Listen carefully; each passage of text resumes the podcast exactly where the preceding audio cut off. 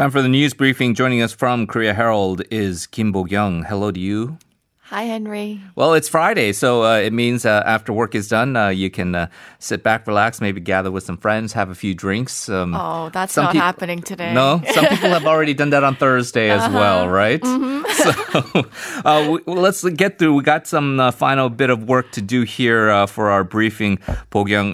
let's start with the president, mm-hmm. Moon Jae-in. He has pledged to now quickly roll out the Korean New Deal, and so this is for the country to emerge from the current COVID 19 crisis as a global leader. Mm-hmm. Moon Jae-in said that the country can emerge from the COVID 19 crisis as a leader in the era of digital economy. He spoke uh, at a meeting with leaders of industries affected by the pandemic, and President Moon said that the economic, economic crisis sparked by the pandemic is spreading to a wider range of industries, but he did add that the country has built opportunities from this um, health emergency. He said, We have shaped our future by overcoming crisis. During the financial crisis, we built the IT industry and nurtured the green industry during the global economic crisis. He went on to say that if corporations, government, and people come together, I am certain that Korea will overcome the industrial crisis set off by COVID 19 and become a leader in the era of digital economy. The meeting was attended by leaders of uh, key industries, including aviation, shipbuilding, automobile, etc., and also uh, representatives from business lobby groups. So he is emphasizing the point that every crisis uh, comes about and brings a chance to, mm-hmm. to change for the better. The 97 IMF crisis, what he's talking about is mm-hmm. how then uh, President Kim Dae-jung kind of laid the groundwork for this IT infrastructure, including hyperfast internet, really uh, digitizing uh, the uh, South Korean economy to be a uh, cutting-edge global leader in terms of IT growth. Uh, mm-hmm. that happened in '97, and then 2008, kind of a proliferation of all the green and environmentally friendly industries that mm-hmm. Korea partic- participated in, and what he's saying now with COVID 19 and sort of the uh, example that Korea has set throughout the world uh, that there are many things that you can do now in this so called fourth industrial revolution mm-hmm. and be a global leader in this uh, digital economy. Now, mm-hmm. you can't do this all alone as a government, and that's the point that President Moon was saying. He emphasized that there needs to be cooperation between the government and all parts of industry. Mm-hmm. Uh, let's first hear what President Moon had to say. 정부와 경제계 간의 협력은 물론 업종 간, 대기업 과 중소기업 간, 노사 간 협력이 절실합니다. 산업 생태계 전체를 지킨다는 비상한 각오로 일자리를 지키고 우리 산업과 경제를 반드시 살려야 합니다.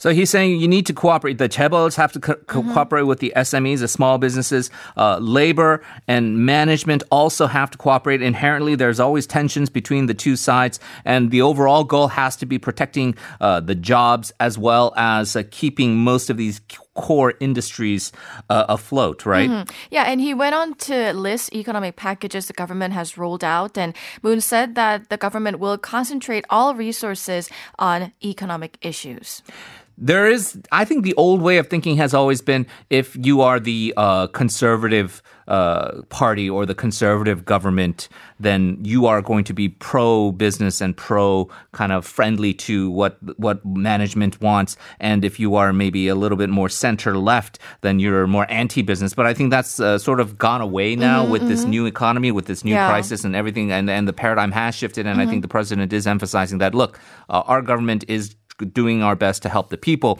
But at the same time, uh, we need uh, corporations to be involved, and hopefully we can make this a win-win situation. Uh, you're going to need cooperation from the National Assembly as well, because mm-hmm. Parliament is going to pass some key legislation, hopefully, uh, to kind of facilitate all of these efforts. Let's turn to the National Assembly right now. Then, mm-hmm. Bo-gyung, elected members of the main opposition United Future Party, they are calling on uh, the party to unify with this uh, satellite sister party. Mm-hmm. So first, let's hear what Bae Hyun-jin who is the uh, UFP's spokeswoman, what she had to say about this merger during yesterday's press conference.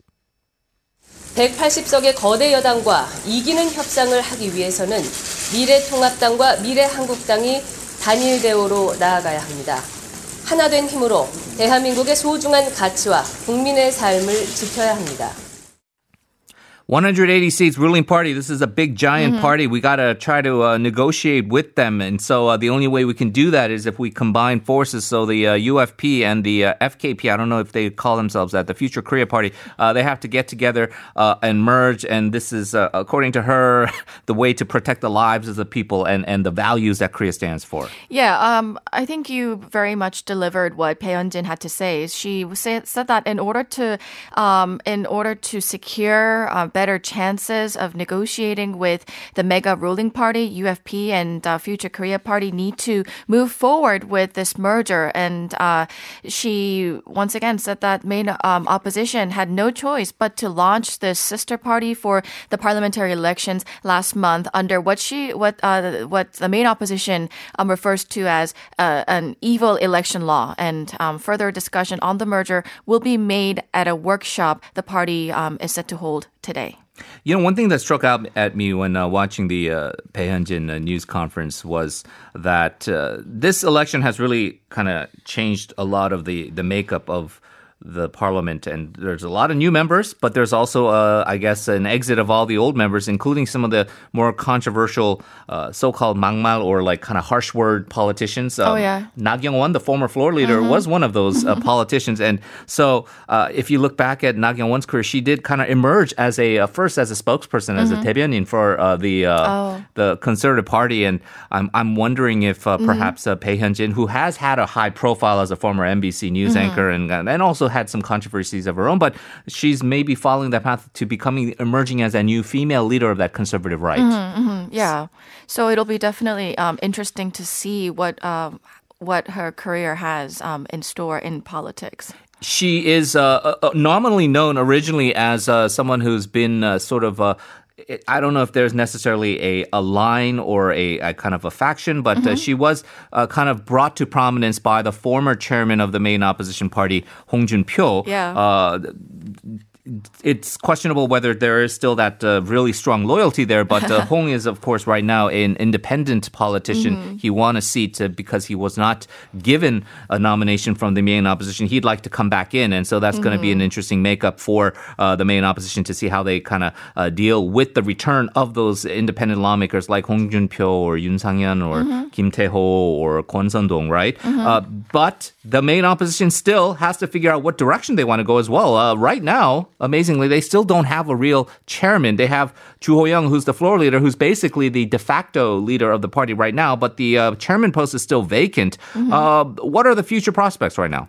Yeah, like you said, uh, the chairman post is still vacant. The UFP has not a, has not had a chairman for the past five weeks since its former uh, chairman Hwang Kyo-ahn stepped down immediately after um, the election, and also the United Future Party support rating is plummeting. So they are yeah. in need of a leader to steer the party and to prepare the party ahead of the uh, new National Assembly. The 84 elected lawmakers of the main opposition will take part in a two-day workshop and and the focus of this um, get together is widely expected to be whether to give the nod to Kim Jong-in, who is a veteran politician who uh, had joined the party to lead the election campaign, um, to go forward with um, leading the party. But for now, uh, we know that uh, many, especially the heavyweights of uh, the main opposition, they're not comfortable with giving Kim Jong-in um, extensive authority. Right, because he has been saying that uh, if he takes over, he initially said, I want an unlimited term, mm-hmm. which is kind of unprecedented. You don't have an emergency committee. The, the, purpose of an emergency committee is to be as short as possible to bring the mm-hmm. um, party back to its uh, former status and then leave and then have permanent leadership. But he was saying he didn't want to have any cap on his term, as well as he wanted to be able to lead the party through mm-hmm. the presidential election, maybe even kind of craft a, a presidential candidate, which Ooh. he said, right, wanted right. to be the so called 830 generation, right? Mm-hmm. Somebody born in the 80s and and in their 30s and, and sort of uh, uh, an economic sort of thought mm-hmm. leader, which, as you said, uh, is not sitting well with some of the old guard, right? Mm-hmm. The three time, four time, five term uh, lawmakers who might be wanting to run for president, like Hong Jun-pyo, but uh, they know that if he is the chairman, that uh, he might be blocking that path there. Mm-hmm. And so we've had some harsh words uh, exchanged back and forth between uh, Kim Jong-in and people like Hong Jun-pyo. But it does look like this is the direction they're going. Chu, Chu Ho-young has indicated that he is in talks with him. And so mm-hmm. It does look like, uh, barring anything unforeseen over the weekend, we are going to probably usher in the era of Kim Jong-in once again as mm-hmm. an emergency chairman, but this time uh, for the uh, main opposition party. Mm-hmm. party. Okay, um, we're going to now turn to this other lingering controversy that's been ongoing here, Bo-gyung prosecution raided facilities linked to a, a civic activist group uh, who had been advocating for the rights of the victims of Japan's wartime sex slavery. Mm-hmm. Prosecutors are investigating allegations that the civic group exploited survivors of Japan's wartime sex slavery and also misappropriated donations. Teams of prosecutors and investigators uh, from the Seoul Western District Prosecutor's Office spent 12 hours raiding two Mapo district offices of the council, Korean Korean Council for Justice and Remembrance for the issues of military sex slavery um, committed by uh, Japan.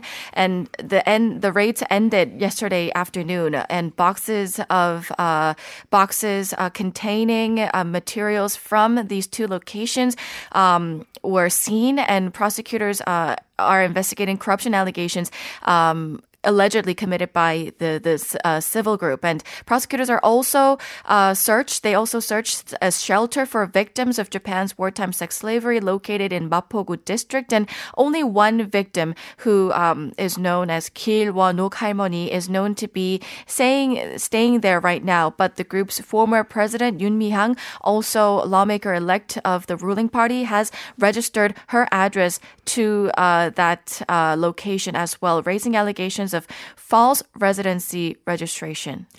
Yeah, and so again, the, the media coverage of this has been decidedly one one sided. Uh, the the uh, initial media reports raising these allegations, uh, the controversies then uh, being uh, raised in public by uh, some of the more conservative politicians and activists and and pundits, and now the prosecution getting involved here once again.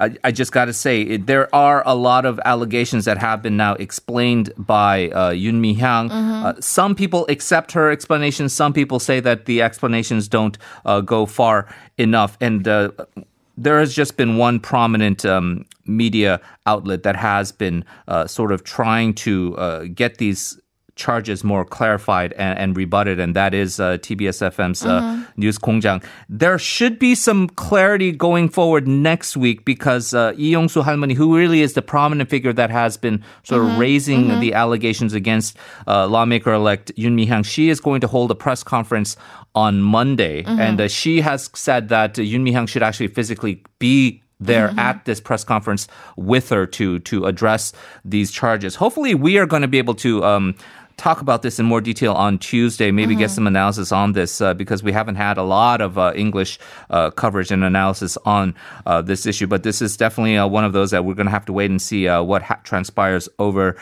the weekend mm-hmm. as well.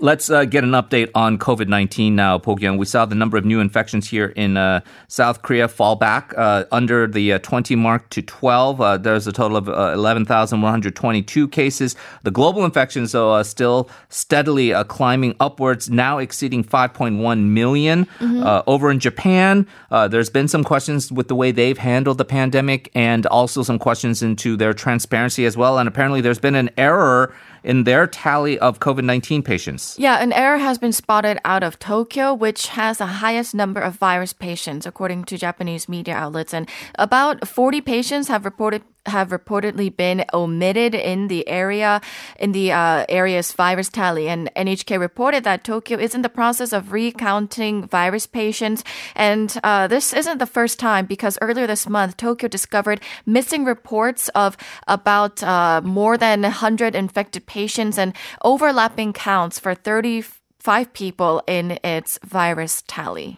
So then the question is is Japan handling this uh, pandemic uh, well? Uh, the approval ratings for the Prime Minister Shinzo Abe seem to indicate that people are not satisfied with the way he's been handling this so far. But overall, the bigger concern for Tokyo seems to be well, the biggest concern should be the health and livelihoods of, of the people right mm-hmm. now suffering from the pandemic. But from the government's point of view, it seems like the biggest uh-huh. concern is this Tokyo Olympics and uh, making sure that they are still able to host mm-hmm. these Olympics. We know that this has been expend, uh, extended by one year. Mm-hmm. Uh, the Olympics chief now, Thomas Bach, uh, really touching on the uh, uh, reality and the potentiality of the fact that these Tokyo Olympic Games may be canceled altogether. Mm-hmm. Yeah, he said that 2021 uh, was the last option to uh, f- for holding the delayed Tokyo Games, and he stressed that postponement cannot go on forever. Bach said that he backed Japan's stance that the games will have to be canceled if the pandemic um, is uh, not under control by next year.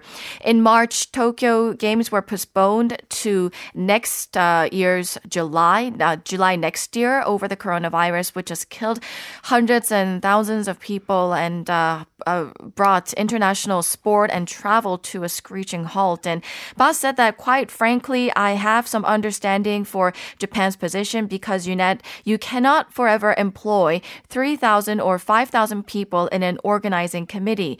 But um, told BBC that you cannot uh, every year change the entire sports schedule worldwide for all major federations. And Bach warned that nobody knows how the situation will play out, but said that the IOC will act um, on advice from the WHO. Well, hopefully they'll make the uh, wise decision that doesn't necessarily only rely on the uh, financial aspects of it, because uh, they have been the IOC and the uh, Tokyo Olympic Committee accused of perhaps delaying this decision for uh, actually delaying the Olympic Games because uh, they did not want to lose out on the revenue mm-hmm. from that if it was postponed. But bottom line, if the athletes weren't willing to attend, and that was the case, and if spectators weren't willing to attend, th- there would be no point in holding mm-hmm. these Olympics. If that situation changes in the future, uh, remains to be seen, as Bach is saying. And if the World Health Organization says uh, that it's still not safe, and if people are not willing to travel to Japan to actually uh, view these Olympics, then uh, it is looming as a possibility that mm-hmm. indeed that uh, Tokyo Olympic Games is going to be uh, kind of pushed to the dustbins of history and really never occur. Yeah. Let's turn over to Europe. This is interesting because you talk about the Olympics. The origination of the Olympics, of course, in ancient Greece. That's where it all started. And we're going to talk about Greece specifically. A lot of European countries highly dependent on tourism, like Greece, are trying to lift their entry bans uh, for foreigners. So um, Greece itself, they are going to resume tourism season next month. Obviously, they need this to shore up their economy. Right. So Greek Prime Minister said tourism um, is is to resume in June and gradually restore international flights from July to boost its economy. And Greece um, is currently suffering few, for, uh, with fewer than 170 virus patients, uh, excuse me, 170 deaths over two months into the pandemic. And the prime minister said that the country's prompt response to the virus would be a what he called passport of safety, credibility, and health to attract travelers. Greece's uh, tourism minister said a list of nations resuming flights to Greece would be announced by the end of this month. And he said that Athens would focus on reviving travel, a travel uh, front from the Balkans and the Baltic. And incoming travelers will not be required to undergo virus testing or self quarantine, but simple tests will be simple tests will be carried out uh, in tourist areas for epidemiological purposes. Um, the country's uh, tourism minister added that 600 beds beds would specifically be allocated uh, to care, take care of, of coronavirus um, patients um, on Greek islands, which are traditionally um, some of the country's top travel destinations. Right. On the one hand, uh, there is one, I guess, attractive tourist option for people who can travel and, and want to get there. On the other hand, the, the idea that they're not going to be uh, testing and quarantining is. Uh, that that does give some people pause and maybe a little bit of unease mm-hmm. uh, going forward with this pandemic, which does not seem to be uh, over by any means. A final note here, Bo-gyung, we have a British firm mm-hmm. that uh, had accurately predicted the election of U.S. President Donald Trump back in uh, 2016. They've come out with a new prediction for the 2020 U.S. presidential election. Mm-hmm. It said that as a result of the economic suffering from the pandemic, a new election model forecasts that Donald Trump will lose the popular vote in November. Uh, Oxford Economics said on Wednesday that an unemployment rate above its global financial crisis peak, household income nearly 6% below its pre virus levels, and also transitory deflation will make the economy a nearly uh, obstacle for Trump um, this November. It went on to say that. Uh, uh, that Trump will lose in the popular vote um, this year in November. And before the virus, Oxford Economics, which has a strong tr- track record of predicting presidential elections, uh, it had forecast that in the fall that Trump would win 55% of the popular vote. But it seems like now this pandemic has uh, shifted the dynamics in um, politics over there in the U.S. And in April, the coronavirus um, spread in the U.S. and the model predicted that Trump would only take 43% of the popular vote in 2020 presidential election. This according to the Washington Post. That tracks with his uh, current approval ratings, but we have to remember that the U.S. is in an electoral college system. So losing the popular vote, which he actually did in 2016, he lost the popular vote. Uh, if you win enough electoral seats, you can still win the uh, presidency. So mm-hmm. uh, it still looks like it will be a close election by other metrics. So uh, we'll have to see mm-hmm. on that. Uh, we're going to leave it there. Bo-gyung,